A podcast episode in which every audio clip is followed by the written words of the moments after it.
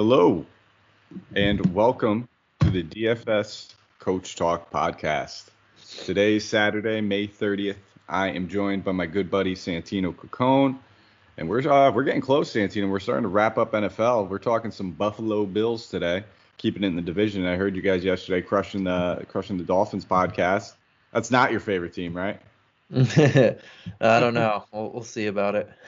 nah, I'm just joking. Santino taking a jab at him. Uh, I call like all of his favorite players on his favorite teams his favorite teams, but he's truly a Dolphins fan. So we knew he was going to go out there and absolutely crush that podcast. But uh, this is going to be a fun team to talk about. I mean, uh, a team that was pretty much in the in the in the what's it the background, not the foreground. Foreground's up front. In the background of the division for probably the past 10 years or so. Um, with every team outside the Patriots, I guess we could say that. But uh, really stepped up last season, had some promising DFS pieces, some promising fantasy pieces, a lot of offseason moves, uh, traded their first round pick, but you know acquired one of those offseason moves. So, but still had a ton of draft picks to use. So it's going to be a very interesting team. Excited to break it down. But how's your weekend, man? We got like 80 degree weather out here in Connecticut.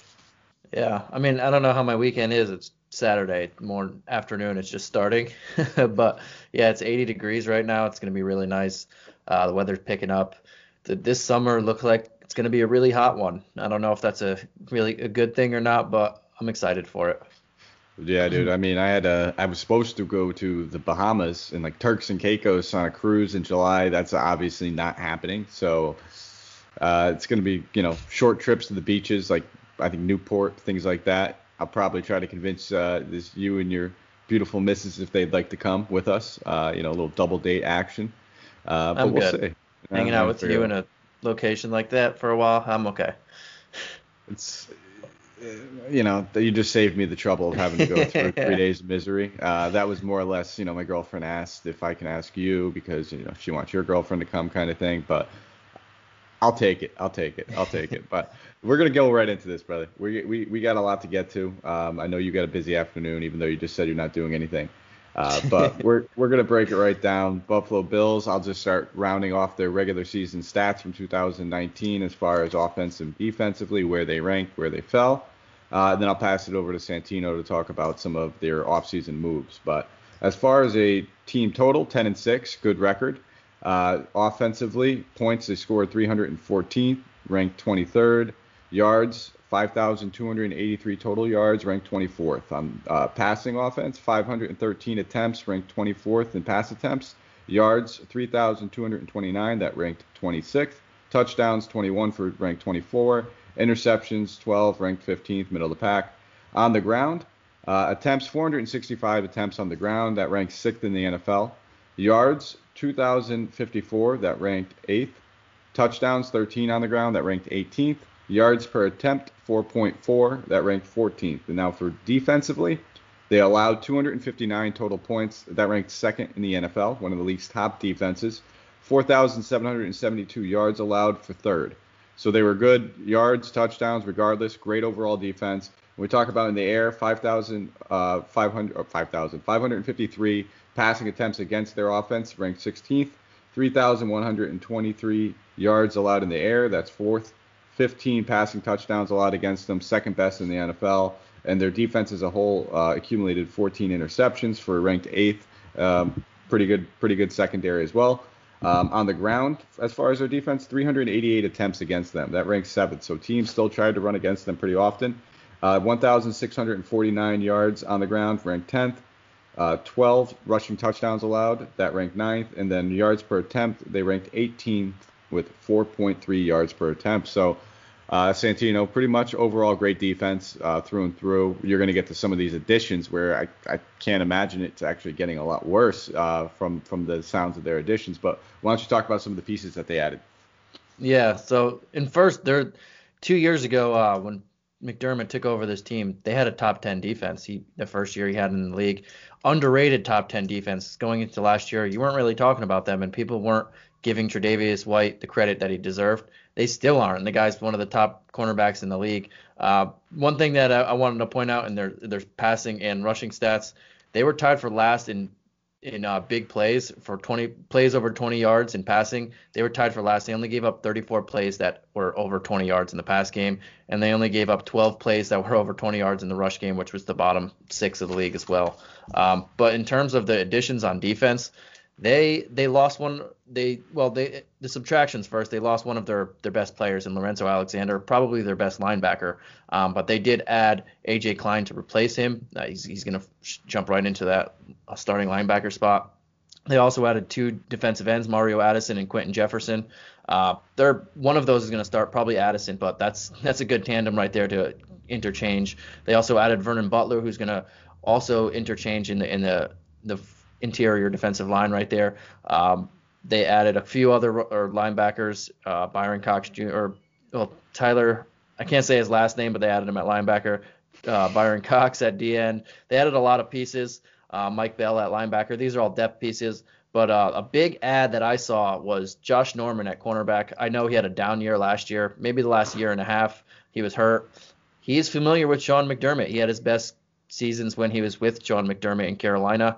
Uh, he's not going to be the number one cornerback on this team because you have a, an elite Tre'Davious White on the other side. So this guy's going to be getting your second best receiver all game, and he showed that he could be a top five, top ten cornerback in this league, and that's that's where I am excited to see a secondary that was already among the best secondaries in the league, just got another guy who could potentially just make this team unpassable against and we were, you know, I was joking with you a little bit before we got on air. As soon as I started breaking down a lot of these pieces, uh, you know, who who arrived, and just looking at this defense overall, uh, I thought it was gonna be pretty simple for me to break down because a lot of these players, I, I'm a Carolina fan, you know that, and a lot of these players were playing under McDermott at one point for Carolina. We talked, you talked about Addison. Um, he's probably gonna be the guy that starts, and you know, just talking about some of the things he did while he was playing, uh, you know, under McDermott over there in Carolina. I think he had like like 40 sacks when he was there over four seasons with them. So uh, he's very familiar with them. He's a veteran. He's a 33 year old veteran that you know helps boost this defense. Uh, Norman, great addition. You know, maybe not the one-time shutdown best corner in the league like he was known for, uh, but when you talk about a guy that's going to be going against your number two, a lot of people say he doesn't, he can't uh, move around often. Uh, but going against your number two corner, that's or a number two receiver is an excellent guy to have. A lot of great additions. Klein not going to be what they lost, but still they went in the draft and they got another guy that they can use as well, just in case they need him. So we'll have to we'll have to see exactly. Um, I'm I'm expecting it to be another top tier defense. I mean, it, when you're talking about the one, two, three, four, five defenses ranked, they can finish anywhere in there, and you wouldn't be shocked. So do they finish as like the number two or ranked three, two or third ranked defense again? Maybe, maybe not, but they're still going to be, in my opinion, a top five defense in the league. Yeah, and I missed. I forgot they got EJ Gaines as well. Uh, not a bad cornerback to have as your third, fourth, fourth option at corner. Uh, we didn't. T- I didn't touch into their offensive subtractions and additions. The big offensive loss that they had was Frank Gore. Uh, and from a fantasy perspective, thank you, Frank Gore, for finally leaving this team. Because when we get to the running back situation, um, it might be clear cut number one A and uh, two B. But they did add a couple people on the offensive line, Evan Boehm and Daryl Williams. I think they're going to br- provide some depth. Uh, they're bringing back the same starting five that they had last year, so I don't know if any of them will crack it, but they have the opportunity. They brought on Taiwan Jones as a fourth running back. Uh, you don't really have to worry about him. But the big big ad on this team was they traded away a lot for him, and they traded away a lot to get him. Stefon Diggs finally gives this team a number one wide receiver option that they haven't had since Sammy Watkins. I kid because Sammy Watkins is always hurt and really wasn't a number one. They haven't had a number one option in a while, and uh, John Brown was very good in that role last year, but this gives them a legitimate number one option. Um, exciting. Yeah, and when you talk about Sammy Watkins, uh, he's actually making some headlines recently as well, just for pretty much saying some crazy things. So I think the definition on him, and this is, I can't wait for you to call it corny the screw he's got a few loose screws.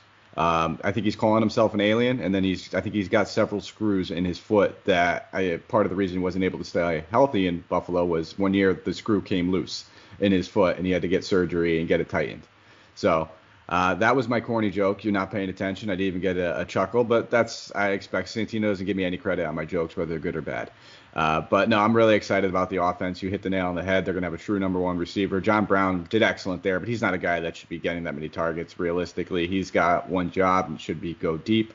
Uh, and he did fairly well for drawing double coverage a lot of the times. And Cole Beasley stepping up uh, for them, being he was a solid addition for him last season, and then just seeing how he can produce in the slot. Um, they got a complete offense. It looks like now. Frank Gore being out, we love that. I mean, it's just this guy's never going to not be playing football, but wherever he is, he's going to absorb some carries. And um, it was really cutting into Singletary's production uh, when we, you know, we we they passed the reins technically over to him, but he's still there. He's not. He wasn't going anywhere. So uh, that helps. But we're going to start just running right through, uh, right into Josh Allen, man, right into the their future, their franchise guy, the guy that they love. They talk about him. They hype him up a lot. The guy that's going to be throwing the deep ball to Diggs. Um, so let's jump right into it, brother. So I'll, I'll, I'll hit on some of his stats from last season. You'll give me some of your expectations for him coming up into this season. So 461 passing attempts, completed 271 of those for a 58.8 completion percentage, but he had a 62.6 expected completion percentage. So, um, you know, a few points higher, which is good. 3,089 yards, 20 total touchdowns, nine interceptions, 6.7 yards per attempt, and a QBR of 85.3. On the ground, 109 rushing attempts, 510 yards, nine rushing touchdowns, 4.7. So a dual threat quarterback getting it done for him multiple ways and becoming anytime we see nine rushing touchdowns, that's a guy that we're looking for in DFS and fantasy, a guy that we can stack around, uh, a guy that is a commodity for us. So, what's your uh, expectations for him heading into this season? Yeah. Well, first, before I get into it, I gotta ask: Are you like, are you swimming in the background or something? it sounds What's, like something's going crazy back there. I was hearing some echo on your end. I thought it was. At, no, I, dude, I, I unplugged my headphones, my mic. It, it's it's coming from your end. I don't know what it was, but it's, it sounded like a fan or, or you're going swimming. Uh, kind of killed it right when I said it, but yeah, it's better now. I'm glad. Uh, hopefully, hopefully the viewers were going crazy in that background, like I was trying to figure out what it was for a minute. You said I wasn't paying attention. I was trying to figure what that was. Um, but yeah, Josh Allen. I like Josh Allen. M- maybe not as a NFL quarterback per se, but uh, as a fantasy quarterback, damn, uh, he has everything I want. He, you, you mentioned it. He two years in the league, he's he's or his first year in the league, he he missed a, quite a few games, but he ran for 300 or 631 yards and eight touchdowns. Uh, last year, he played pretty much every game. He got the concussion against New England that first game, missed a half. He ran for 510 yards and nine touchdowns, uh, 42 and 41 first downs both those years. That's just his rushing statistics. Uh, if you're getting that as a quarterback who's gonna who also threw for over 3,000 yards and 20 touchdowns, that is a top 10 quarterback. And I say top 10, and that was putting it lightly. Last year, he finished as the number six quarterback in fantasy because of that rushing ability. Um, when you when you get a quarterback who is mobile like that, who is not afraid to run, uh, sometimes he gets jittery in the pocket. Uh, like I said, I don't. It's harder for an NFL team to want that, but for DFS, if you're running for me as a quarterback and you're scoring, getting two extra points for scoring rushing touchdowns and getting more points for rushing yards, it's a huge difference, huge difference. Uh, one thing on Josh Allen, accuracy remains the issue for him, only 58.8% completion, and that was a drastic improvement from his rookie year. A drastic improvement from about 50% his rookie year. So uh, I like, I'm glad that it improved, but it still got to take another leap for him to be trusted. Uh, and he took less shots last year. They they kind of catered the offense to him to take less deep shots because he was just he's still very inaccurate with them. And he but he made better reads and he took less of those risks. But he does have a cannon of an arm. So if that accuracy ever does come, ooh, watch out because uh, there were a lot of times that he could have hit wide open people um, f- for touchdowns last year, but he missed them because the accuracy is not there yet.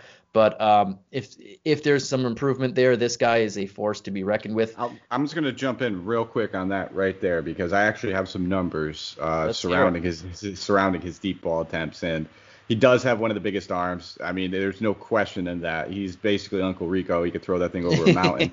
but um, out of all the quarterbacks, you know, with the you know qualified, I think it was a certain amount of attempts. Uh, passes over 20 yards. His completion percentage over 20 yards, 24.1%. Uh, dreadful. One of the league's worst, yeah. right in the bottom. Uh, passing rating over that and passes over 20 yards, 64.4. Uh, not good. Uh, we're going to talk about his normal rating on the year for all passes, 85.3. Uh, and I know you said they cut back on some of the deep throws. Yeah, they probably cut back a little bit, but he still attempted the sixth most amount of passes over 20 yards in the league. Yeah. So he's still he's struggling, and you, you hit the nail on the head. The highest rate of uncatch uh, uncatchable and inaccurate passes over 20 yards as well. So he is struggling. That's his thing. And I think the best thing that we could say about it is that he did, while he did cut back, he started his, while his accuracy is questionable, his decision making when it comes to making these deep throws are questionable. He knows he has the arm and he knows he can get yeah. it there. And it's one of those things that we've seen Brett Favre get into trouble with over the years. It's just he led he led the NFL in all-time interceptions because he was willing to take those chances, and that could be very good. But in a young quarterback's career, that can be something that is painful, and especially when you're talking about a team that ha- it's a win now team. I mean, their defense is ready. It's just now they got the offensive weapons. Everything needs to click for them, and that's what they're really hoping for. But a guy with this arm, you, you I would want I want him to take those deep shots yeah. when he sees them fit. You don't want a timid quarterback who's not going to stretch the field because they one they can't and two they just aren't physically ready to do it or mentally ready to stretch the field. I like that he takes those chances, uh, but the accuracy is is going to make him either be a top five quarterback in fantasy or top 20. Uh, I wouldn't go back down top 20, but because of this legs. Last year he had eight games over 20 points on FanDuel or DraftKings and seven games over FanDuel on uh, 20 points on Fan or FanDuel. So he does have a pretty good ceiling for a guy that's going to be very cheap. He's not going to be ever priced among the top 10 quarterbacks, uh, but he finished in, as sixth last year. But yeah, he hmm. need, he definitely needs to get better throwing the deep ball, and he has two people who are going to be really good at the deep ball. John Brown he had last year. Stefon Diggs is another speed demon. Uh, if he starts connecting on more of those deep throws, he's going to light it up this year. But again, that's that's a big if because this guy's way off on his on his accuracy. Yeah, I don't think that we can expect him to necessarily be any worse. I mean, the positive, uh, there's reports already coming out that Stefon Diggs is in Florida with him, working out. So, I mean, they're they're trying to get as as many reps as they could. So there's you know some positive. Uh, the one deep threat he had last season, you know, was John Brown. And while John Brown's a very serviceable deep threat, he shouldn't be a number one receiver in most places. And anytime he's drawn double coverage, his life's not going to be any easier. So now uh, having somebody that's capable on the other side of that on the uh, on the offense might be able to help him. Uh, having two deep threats, like you said, so there's a lot of things that are kind of you know leaning us leaning us in the direction to think that he's going to get better when it comes to that kind of thing. Um, and having those legs as a safety blanket surely doesn't help yeah. hurt. I mean, that's bottom line. There's there's not many guys that can run for nine touchdowns in the season. Right. You remember um, uh, Tyler Thigpen back in the oh, Chiefs oh, days when he took it over. Guy's oh, terrible at football, but I mean he had the legs and he had he had touchdowns from those legs. You, you can be bad, but in fantasy, if you can score with your legs as a quarterback, uh, that that's just another element of separating yourself from good quarterbacks, but average in fantasy. I think uh, I think we've seen Thiggy win a couple people uh, fantasy championships in our yep. in our hometown league. I think he got, I think he, it could have been me one of the years, and I think he won our buddy Allen one one year too. Probably. So I think yeah. I think I think Thiggy's taken down some championships. All right, well, um, you know that's uh, I think that's you know enough to say about Josh Allen. We do like him a lot. We're pretty high on him. It's we both seem that way. Uh, but we also see a, a direct avenue where the train can fall off the tracks. So uh, I'm not saying proceed with caution. He's going to lose his job, but you know, the guy's inaccurate. Uh, they have a win now team. I think that they're going to give this guy every opportunity. They love him, and I think he's going to succeed. Bottom line, I mean, he's he's got the skill set. He's getting better every single year. So let's just hope he can put it together. So we'll keep going. Um, we could talk about the backup quarterback, Matt Barkley. Don't really care about him. We're going to skip right over him. Uh, not really useful information. If he's the backup for long, if even, they drafted Jake Fromm. Um, I've said my sentiments on Fromm many of times. Santino has a different take on him. Not really a fan of him. Understandable. Uh, you know, when numbers don't really pop off the page when we talk about him, but he's uh, he's uh, in my opinion he's a very he's a very polished decision maker. He doesn't he's very accurate when it comes to making the right throws. He's not a guy that takes a lot. He's almost the complete opposite of a Josh Allen. Um, he doesn't like to take the deep throw shot. He he can't really throw it that deep. Uh, but he does make the smart passes. He will make the smart underneath throws. He makes those nice 18 yard out, those 15 yard out throws, back shoulder ones. He makes those very accurately. So uh, I'll read over his stats real quick. 63.3 completion percentage over three years at Georgia, 8,236 8, yards, 78 touchdowns, 18 interceptions, a 156.2 QB rating. Um, and when I talked about his decision making and how uh, how effective he is with it, I mean, over his 43 games at Georgia, Sonny. He only has 18 interceptions, nine fumbles over those 43 games. But more impressively for me is that he only took 51 sacks as well. So the guy knows how to get rid of it and when to get rid of it. So uh, I think those are the main things that kind of drew me to him when I, you know, when I like is he's just a rock solid. I don't think he's ever going to be that guy in conversation to be a top five quarterback or a top 10 quarterback in the league, but he's never going to be the guy that's going to hurt you. Uh, he's going to make those right decisions and when you talk about teams that are just in a win now mode, he's a guy that if if something were to happen to Allen, we're talking about a guy that runs a lot, uh, uses his legs. He suffered that concussion last season, so if something were to happen for him uh, or happen to him, he's a guy that probably could step in and keep this offense somewhat in shape. Is what I'm saying. So uh, I don't know if there's anything else you really want to say about him, um, but I mean, nothing, nothing. I don't really want to target him in, in DFS, but yeah. Uh, this would be a perfect team for him to play on if he if he had to, he's not going to be needed to win. He's just going to be needed to manage the game with a top tier defense, a good rushing attack, uh, very good weapons at, at, on the outside. Uh, so this would be a perfect, the perfect scenario if he had to play for him to succeed in because of all the um, talent around him and then what he would be asked to do. Yeah, and I, they like him. Uh, bottom line, they didn't want to take him. They didn't. They had him as a second round grade. They weren't looking for a quarterback. That was the last thing. But once it got to the fifth round and they knew they had a second round grade on this guy, they said sure, why not? Uh, and it just worked out well for him, I guess. So we'll see. I mean, uh, outside of injury, probably not going to sniff the field, but uh, we'll have to see. So we'll keep going right into the running back, star of the show, other than Josh Allen, I guess. They have a lot of stars, so I can't even say that. Devin Singletary. Uh, now looks like the uh, you know the prototypical number one job is his and his for the taking with Frank Gore out of the picture. Um, played 12 games last season. We know he suffered that injury early on. Didn't come back until I believe like it was week seven or nine. Santino, I think seven, if I'm not mistaken. But he did start eight games. Uh, 151 rushing attempts for 775 yards. That's 5.1 uh, yards per attempt. Great yards per attempt two touchdowns on the ground, 41 targets in the air for 29 receptions, had 194 yards in the air, two touchdowns. Uh, but the most impress- impressive stat I find when I'm looking at him is that he only had 151 attempts, Santino, and he broke 20 tackles. You know, we, yep. we've been on plenty of shows with each other already breaking down teams. We talked about guys like Chris Carson, uh, you know, who did it, you know, 24 or 27, I think it was, broken tackles and 270 or 40 carries, whatever. This guy's doing it 100 less carries, and he's right up there. So the elusiveness is there. It's no secret he's not a big guy. He's only 5'7", uh, but this guy can shake him, plain and simple. When he gets into the open field, he's dangerous. He's a dual threat. Um, the one thing I have worries about with him is I don't think he's going to get those goal line carries. When we just talk about, you know, we talked about Josh Allen – most of those rushes were designed rushes for him uh, in the red zone. They drafted another guy who's a pretty big bruiser type back that may be getting involved in those goal line situations in the red zone. Um, and he really only had three carries inside the 10 yard line last season. So uh, two of those came inside the five. Um, and he you know wasn't incredibly successful either. So I don't know. What's your take on him? Are you excited about him? Are you tempering your expectations slightly? Or are you ready to just you know pay the premium if there is a premium for him uh, early in DFS? Um, so there won't be a premium for this guy, and that tells me buy, buy, buy, buy, buy. This guy, they, they, they called him Devin Motor Singletary in college because he has a motor that doesn't quit.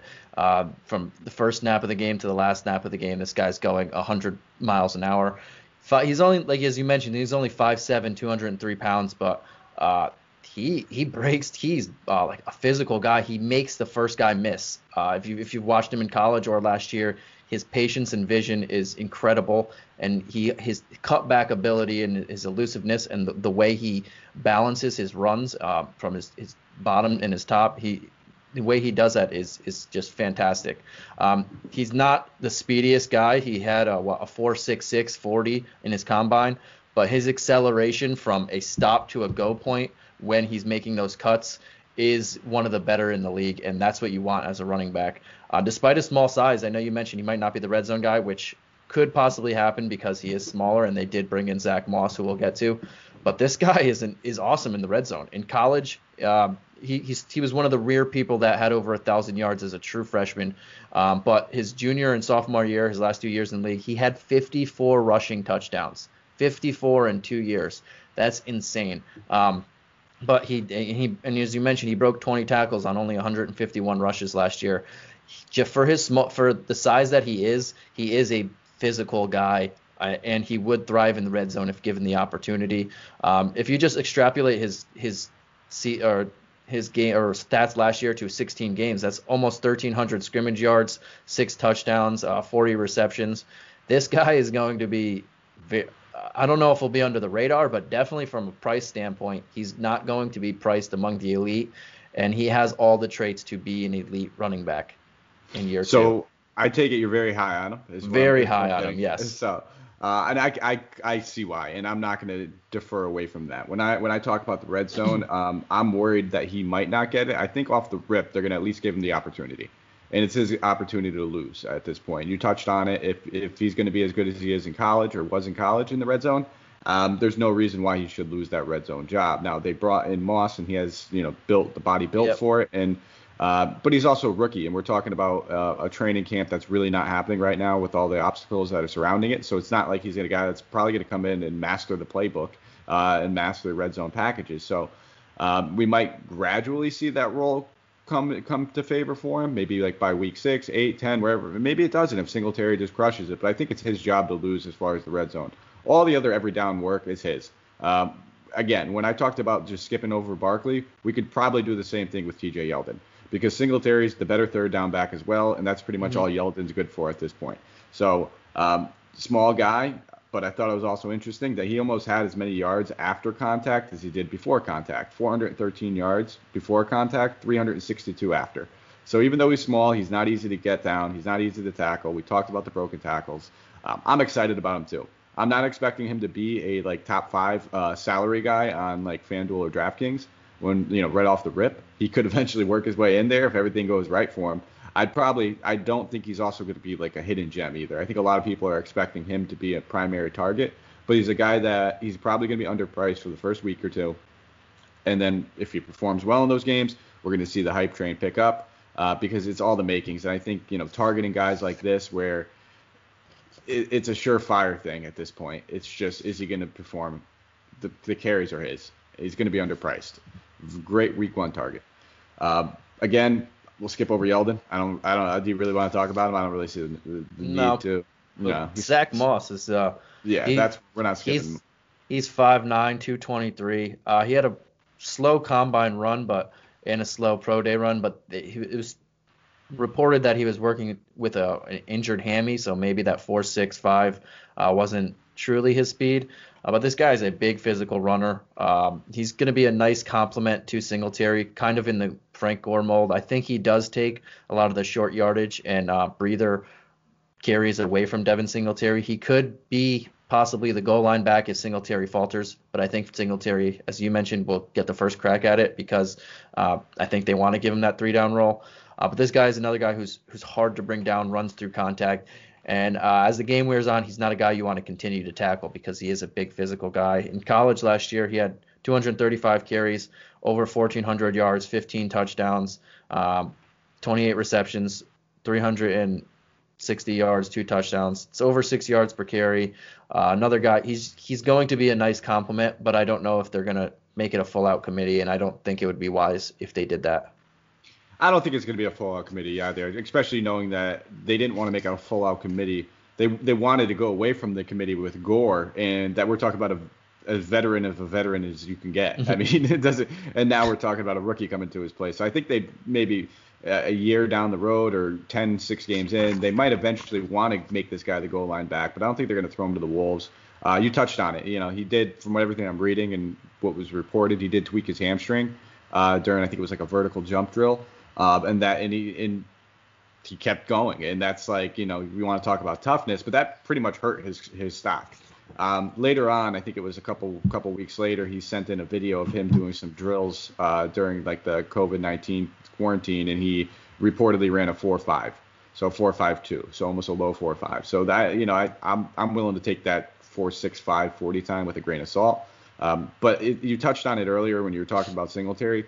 40 time, yes, it's probably one of the things that most drastically affects a guy's draft stock. Does it mean everything? Absolutely not. Because how often do you see a running back actually get into open field where you're it's a foot race?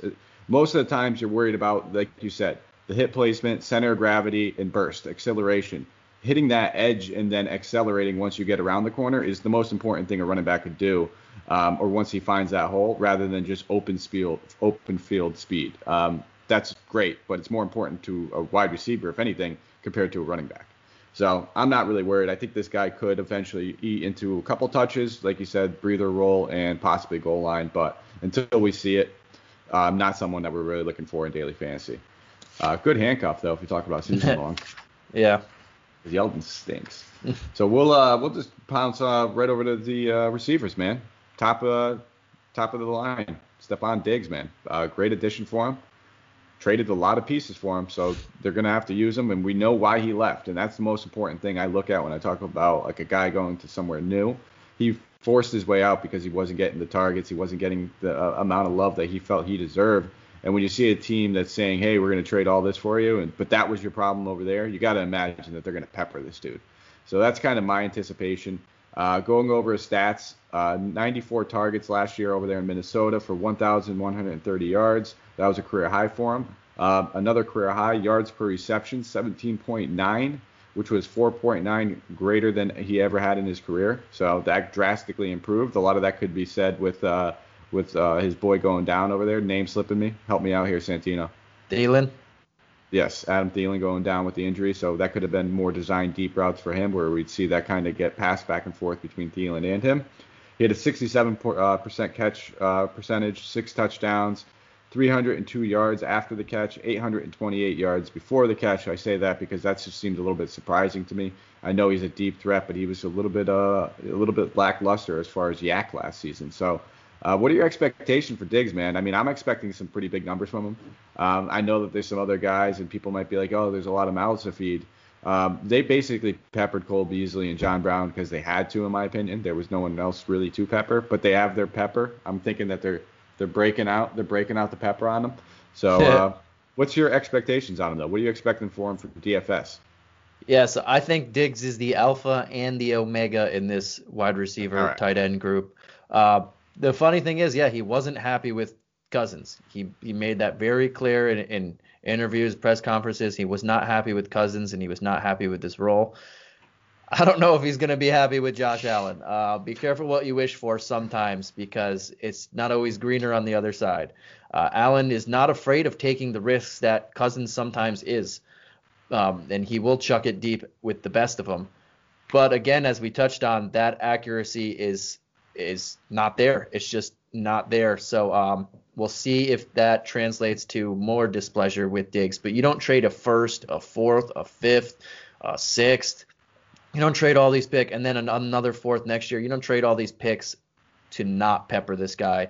Um, so he should be getting that. But last year he had 94 targets. 2018 he had 149. I could see why he's kind of mad. 102 catches in 2018, dropped to 63 yards. He had a, a thousand yards less, uh, three less touchdowns. Um, but the the volume just wasn't there for him. And even with Thielen not playing all of that this time, the volume wasn't there. Maybe it was Dalvin Cook being healthy for once uh, that attributed to a more rushing attack.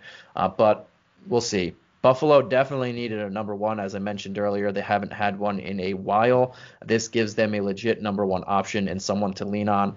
I think 120 targets should be his floor.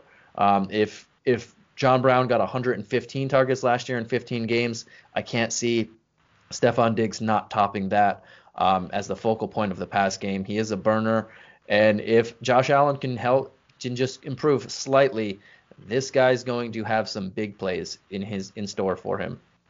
Absolutely, I, I couldn't agree more. I'm I'm very high on him. I mean, I have this guy pretty much pegged for at least 1,200 yards. I I, I see him smashing right through. He just broke his career high. I would fully expect him to do that again.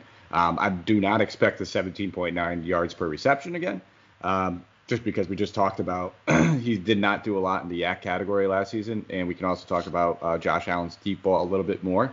He's going to have to work for some of his yards. I think the receptions and targets are absolutely going to be there for him. You talked about it. If John Brown's getting 115, why can't he get 20, 120? Um, I'm right on board with that. I would, I would even think more than 120 because we're going to talk about Cole Beasley getting 106 targets. I do not expect that to happen again. Yeah. So there's a lot of targets that are going to go around. Those guys were getting the volume. I, I could see John Brown being more of like an 80 target, 90 target kind of guy. Cole Beasley, same thing, maybe 70, 80, 90. And then you're looking at Diggs possibly even getting to 130 or 140 target. He's going to be the true number one. They paid for him for it. So big year in stored for Diggs. We both agree. I expect him to be uh, slightly underpriced compared to where his actual value is on DFS early on.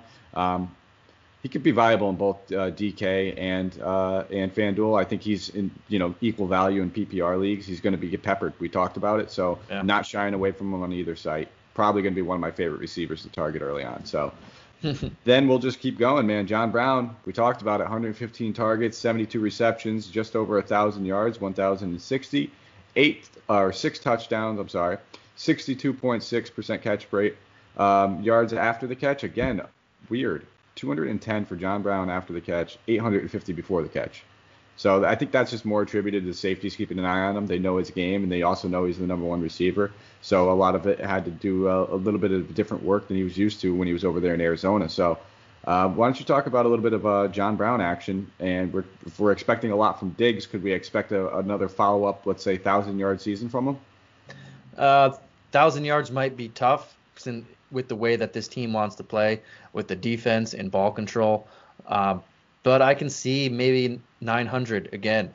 He will take a back seat this season to Stefon Diggs. There's no question about it. Uh, he, he, but he does have chemistry with Josh Allen, and last year was his best career season. Uh, the most targets he's had, the most receptions, most yards, uh, one under his career high in touchdowns. But this guy is a legit burner. He is going to burn people, and uh, that's what he does best. You mentioned the yards before the catch. That's because he was burning a lot of safeties and making yeah. a lot of big plays. Um, he can beat defenses over the top, and he won't be on the top corner this year. He did all this against as the number one option on, clearly on a bad pass offense. Um, I like him to be a little bit better, more efficient wise because of uh, and more consistent, or maybe not more consistent, but I think he's going to be more efficient because he's not going to go against top competition. But he's going to get what Stefon Diggs leaves for him, and I think that's going to be a, a good amount of yards, um, like 900 or so. But getting over a thousand again as the number two option now I don't know if I can see that. Yeah, I, I think for every reason that we just talked about that we love Stefon Diggs uh, as an everyday, like we can go to him early on, is every reason why I'm going to love John Brown as like a low owned GPP one off type play. Um, just because we know he is that burner, and you know Diggs, he's going to be drawing that number one corner in double coverage now. Uh, John Brown's going to have a few big games this season. We're going to want to do our best to try to pinpoint those. And I think week in and week out, as we start to evaluate and break things down, we'll have a better idea of what, what games those will be. Uh, but there's definitely like a few five for 140 and like two touchdown uh, games in store for him this season. He's going to have that opportunity. Mm. Is he going to get over a thousand yards? No, there's going to be a couple weeks in there where he has three for 35. Uh, you know those games are going to be in there as well. But he's gonna he's a breakaway speed type guy and he's that equals big games. We've seen that yeah. time and time again. So um, I'm definitely going to have my my eyes set on him um, year long. We we'd love to splash another year long. I love him year long. Um, but in DFS, you're going to really want to try to pinpoint the big games and avoid the little ones. And uh, it's not always the easiest thing to do, but we take that week in and week out. The the 115 Gold, targets though, I, I nah, it's see. going down. It's not going to pass 100. Uh, no. I, I think he's going to lose at least 20, 25, maybe 30 targets. Um, and that that's a big chunk of his production. But as I said, I think he's going to be more efficient with those targets, and he's a lot of those targets. If Josh Allen can hit him, uh, he's going to be beating defenses over the top with single coverage. Yeah. So uh, I do like his production, but I it's more GPP based. Just throw it right up, right off the snap. Just throw it as high and as far as you could, and just hope that the, yeah. the safety shine towards Diggs and Brown could beat his man. Uh, it'll work a few times. Uh, Cole Beasley, 106 targets though, uh, 67 receptions, 778 yards, six touchdowns, 11.6 yards per reception, and a catch percentage of 63.2%. We could pretty much say the same thing we said about John Brown. Uh, he's going to have the slot job. That's his. I don't think that's going anywhere, barring injury. Uh, but 106 targets, that's going to go down. Probably same thing. I would even, if not even more, I would say we're probably looking at more like 70 um, maybe 75, 80 at most. Yeah. Um, 67 receptions, obviously with the targets going down, that should go down. The yards will go down. I don't see him getting close to 800 yards again. I think you know right around that 600 mark is probably where he's going to fall. In the six touchdowns, I don't know. That might not go down. He could probably, he might still be able to be a little touchdown machine if he could do that again. Yeah. Uh, I'm I'm not really doubting that. I think that's still a possibility. Maybe conservative size, we say four or five. But nonetheless, he's not going to be anything better than uh, a GPP one-off type play. Or if you're just trying to get an unusual game stack where you're trying to get a couple touchdowns out of him and a big game out of John Brown or Stefon Diggs as a number two receiver, something like that. But very, very low owned type option play, and you really would only want to do that in you know large field GPPs, is my opinion. So, um, anything else you wanted to say about Beasley or? Yeah, like 106 targets, that was a career high. Uh, 11.6 yards per catch, career high. Six touchdowns, career high. I think last year is the best season you're ever going to get from him. Uh, he did come on in the second half of the season as he started to get more acclimated, as Josh Allen got a little bit better. But he will be the slot guy, um, and he is a prototypical slot guy. He's not afraid to go over the middle and, and, and get hit. It's kind of a little bit different than the guys on the outside, so he does have a role on this team. But um, there's how many mouths are going to are going to be fed on this offense? It's not going to be a pass-led offense, and uh, Diggs is going to eat first. Brown's going to eat second. Devin Singletary is going to have his hand in the cookie jar. Uh, there's not too much love for Beasley to go around, but I don't think, as you mentioned, if you needed to play, if you wanted to play a, a low-owned uh, GPP stack on the Bills, I wouldn't mind getting getting some exposure to him, but it's not going to be regularly. Yeah, absolutely. I think uh, that's enough to be said. It's not worth losing your money over Cole Beasley. uh, we'll keep going to the tight end position, Dawson Knox. So I love this guy's name. I'm not going to knock him for it. Um, it's uh, you know we have, we have a friend in our league named Dawes, so a, it reminds me of him as well. So it, it's it's he's good though, man. I like this kid. He's talented. He kind of made a little bit of a splash. Obviously, he wasn't too too involved last season. Start, slowly started to see him get a little bit more involved. Uh, 50 targets, 28 receptions, only 388 yards, two touchdowns. Not the greatest catch percentage, 56%. But um, he's, a, he's a promising young dude. I, am not too familiar as far as how he is as a blocker. Maybe you could shed some light on that because, I mean, that's probably the most important thing when you're talking about uh, a tight end. Yes, you can be the most athletic guy, but if you can't block, then you're pretty much, uh, you know, everybody's going to know what you're doing on the field. You know, it's a design yeah. pass play if you can't block. So, do you know anything about his blocking capabilities? Uh, he was not that bad last year. But the the thing, I, he's not someone I'm going to target in DFS really because of the Diggs addition. Uh, last year, he kind of stole Tyler Kroft's thunder. People were thinking Tyler Kroft. uh, now he finally got a starting job. He got hurt early in the year. He's coming back this year. He'll be healthy. Uh, but he Knox ran with it, took the job and ran with it when Kroft was out. And then when Kroft came back, he kept going. He had a few big games. Um, he has the trust of Josh Allen.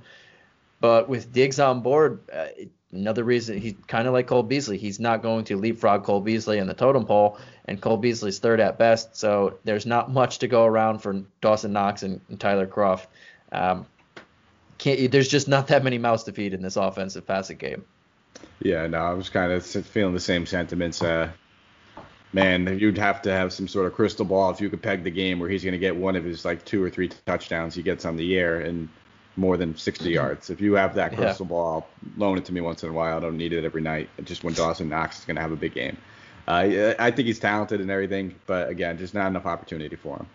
Uh, all right, man. We'll just keep it moving then. So we'll talk a little bit. We have to break down a, a little bit of the draft. We talked about the defense a whole lot, so we're not going to probably spend too much time over there as a whole.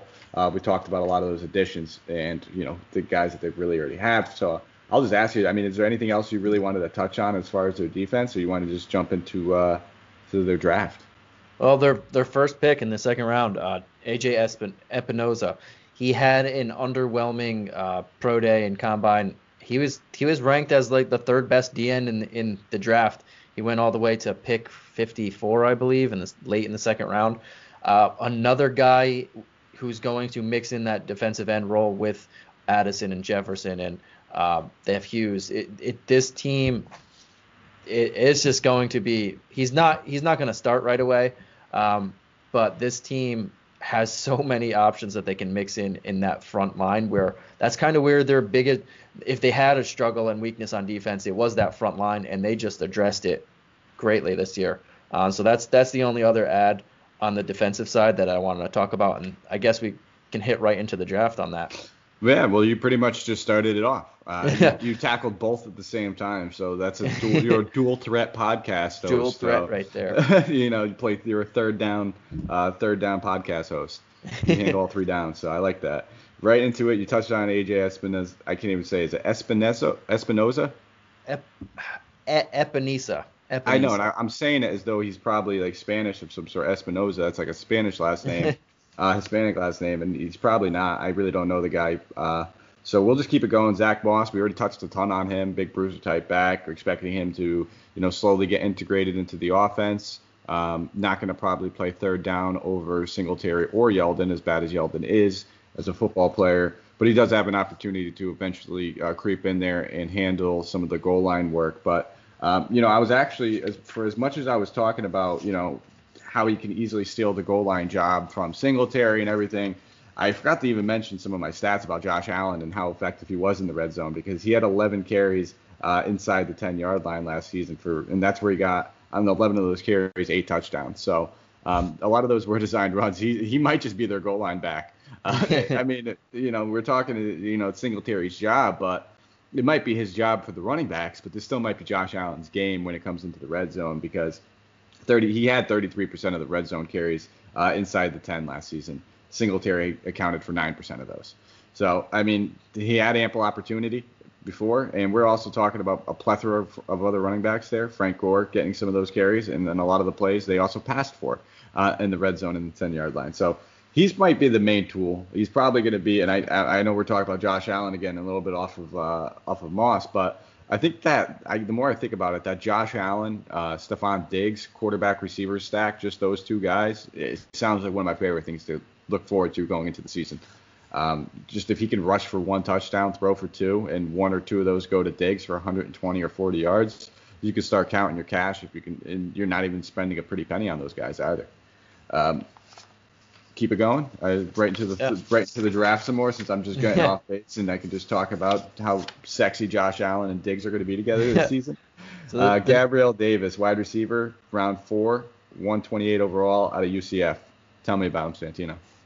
I mean, we're really not going to have to worry about him in this passing offense. Uh, pretty much the rest of this draft, we're not going to really worry about. Gabriel Davis, Isaiah Hodgins, they could be something, but they're just going to be depth options right now. Uh, you have Diggs, Brown, that's your locked in one two. Beasley's going to play in the slot, and Beasley's not even going to get fed too much. We don't believe uh, the fourth, fifth, sixth wide receiver aren't. There's really no fantasy value looking at there. Maybe some injuries, but if injuries did happen, there are two guys, a couple guys that we didn't mention. Robert Foster had a couple big games in 2018 when he was given the opportunity. He's another burner.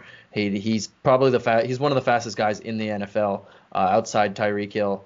Uh, and then he's Isaiah, a free agent after this season too, and they they elected to bring him back. Yeah. So generally, you bring him back so for a reason. If some if Diggs or Brown or somebody gets hurt, maybe he still has that job. Isaiah McKenzie is another guy. He's a big play guy. He can play both wide receiver and running back. Um, so these Gabriel Davis and Isaiah Hodgins, they're all going to be mixed in. I think they still have Duke Williams, who had a, a big game winner last year.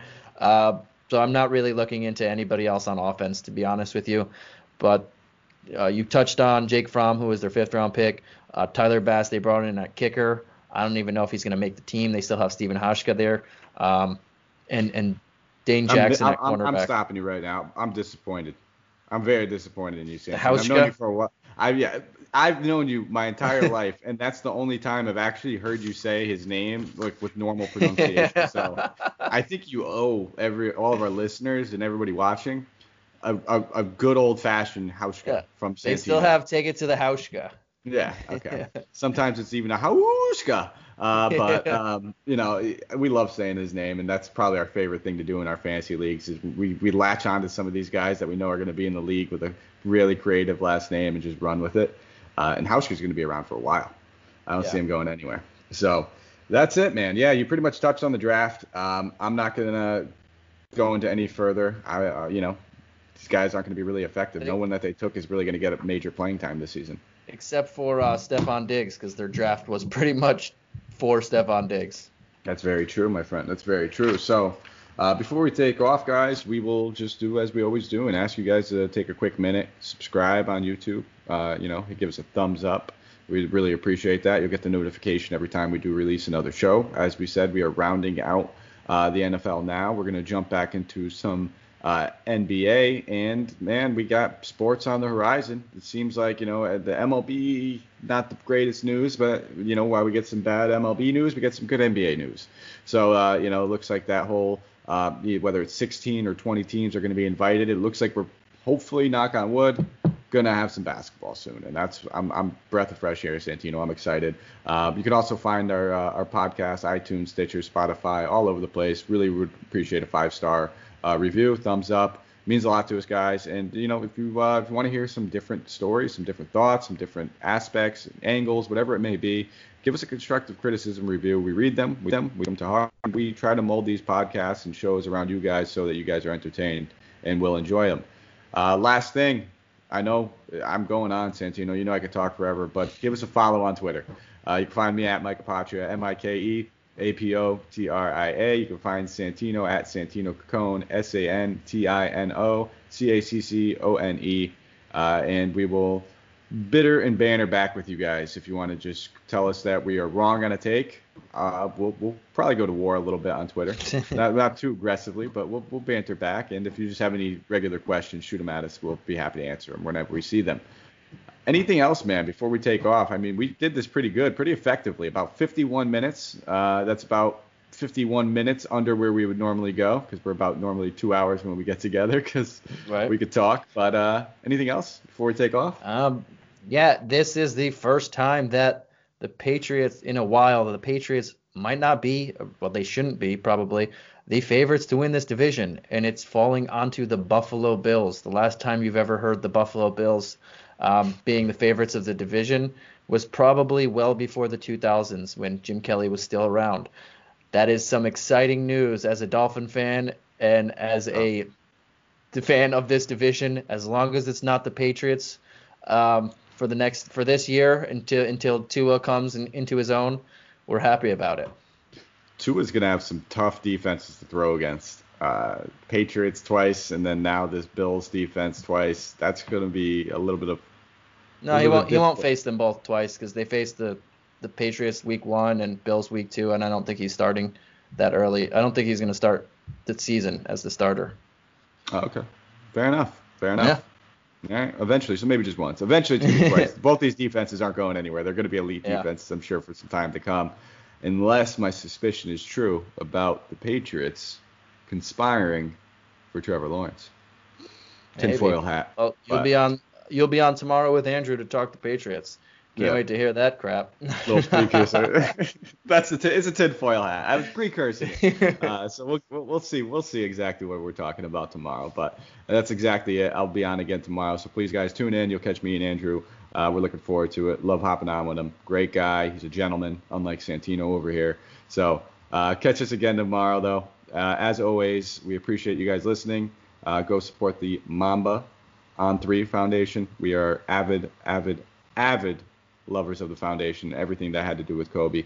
So we appreciate that, guys, and take care. We'll catch you later.